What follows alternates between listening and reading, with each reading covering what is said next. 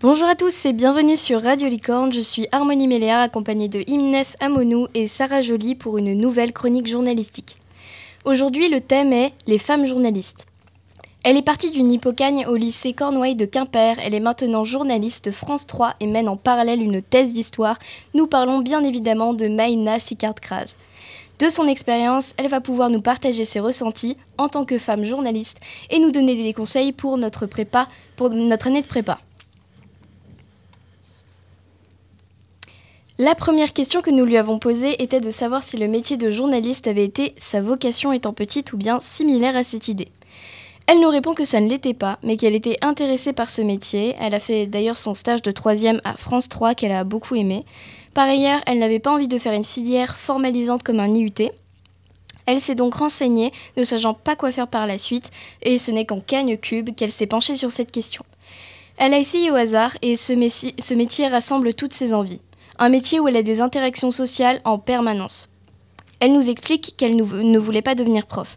Finalement, c'est peut-être une vocation euh, parce que euh, ses profs lui ont toujours dit qu'elle était douée à l'oral et ce qu'elle aimait aussi beaucoup faire.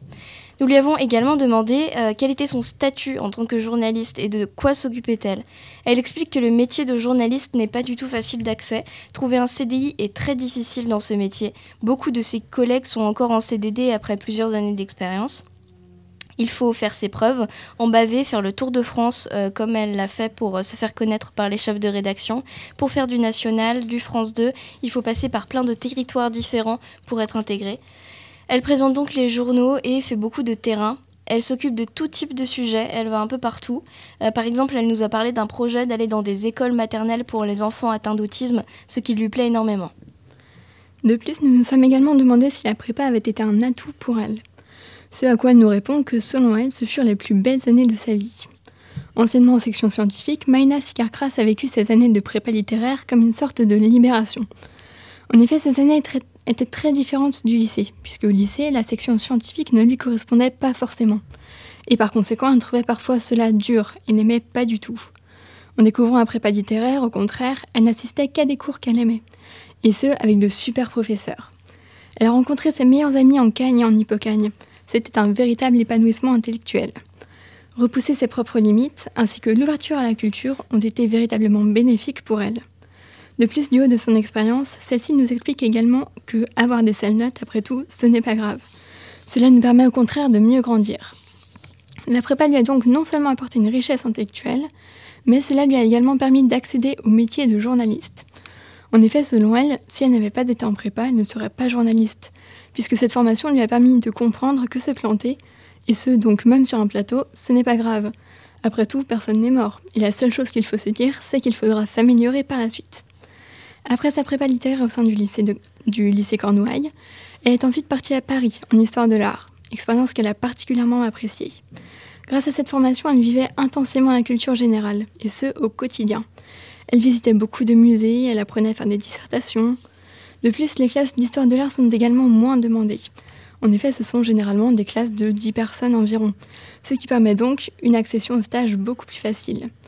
Ainsi, malgré les difficultés qu'elle a pu rencontrer en prépa ou en histoire de l'art, ces formations ont été bénéfiques pour elle. Cela lui a permis, même aujourd'hui quand elle est sur le terrain, de ne pas être perdue sur ce qu'on lui dit et même d'en savoir plus que certains. Par la suite, nous lui avons demandé son ressenti en tant que femme dans le domaine journalistique. Elle nous explique que ce n'est pas un monde facile. Elle, a été victime de sexisme en essayant de s'intégrer, en nous citant une phrase emblématique de ce qu'elle a pu subir Tu couches ou tu clopes. Il y a beaucoup de préjugés autour de l'ambition des femmes, comme si les femmes n'avaient pas le droit à la même volonté de s'accomplir qu'un homme. On lui a proposé d'être présentatrice parce qu'elle correspondait aux critères de la société. Parce que la télé a encore une conception très superficielle de la beauté. Elle s'est posé beaucoup de questions, car les politiques l'infantilisaient constamment et la sexualisaient. Le plus difficile, c'était qu'elle ne pouvait pas riposter à cause de leur statut, de leur autorité notamment. Elle ajoute que ce n'est pas pour autant qu'il faut se laisser faire, mais sans être brutale. Elle pense que quand on veut, on peut trouver sa place, s'imposer sans se laisser définir par les autres en tout point. Par la suite, nous, lui avons posé euh, la question suivante. Comment arrive-t-elle à concilier sa vie professionnelle et sa vie personnelle notamment la charge et euh, le travail, la charge de travail, pardon, sortir avec ses amis, sortir des études, réussir à s'évader. Non, elle n'y arrive pas. Mais cela lui convient, car avoir une vie plan-plan, 8 heures de travail par jour, ça ne lui plaît pas. Elle a besoin d'être stimulée intellectuellement en permanence. L'exigence du journalisme lui plaît. Elle explique qu'on peut, réussir on peut réussir à avoir une vie privée, mais ce n'est pas facile. Et encore moins vu qu'elle qu'elle mène une thèse en parallèle. Cela lui fait beaucoup de travail, mais elle souhaite être prof d'histoire à la fac. Elle a d'ailleurs fait un Master 1 et un Master 2 de sciences des religions l'année passée par correspondance. C'était dur pour elle, mais intéressant. Et c'est grâce à la prépa qu'elle arrive à s'organiser comme cela. En effet, la prépa aide à savoir hiérarchiser l'importance des choses. Avoir une vie de journaliste, c'est une vie à plein temps. C'est très captivant, même en journée off, une simple discussion dans la rue peut tourner en article. C'est au quotidien. Nous lui avons également demandé si elle avait des conseils à nous donner, des encouragements ou autres pour notre année à venir. Ce à quoi elle nous répond que cette année va évidemment être très dure.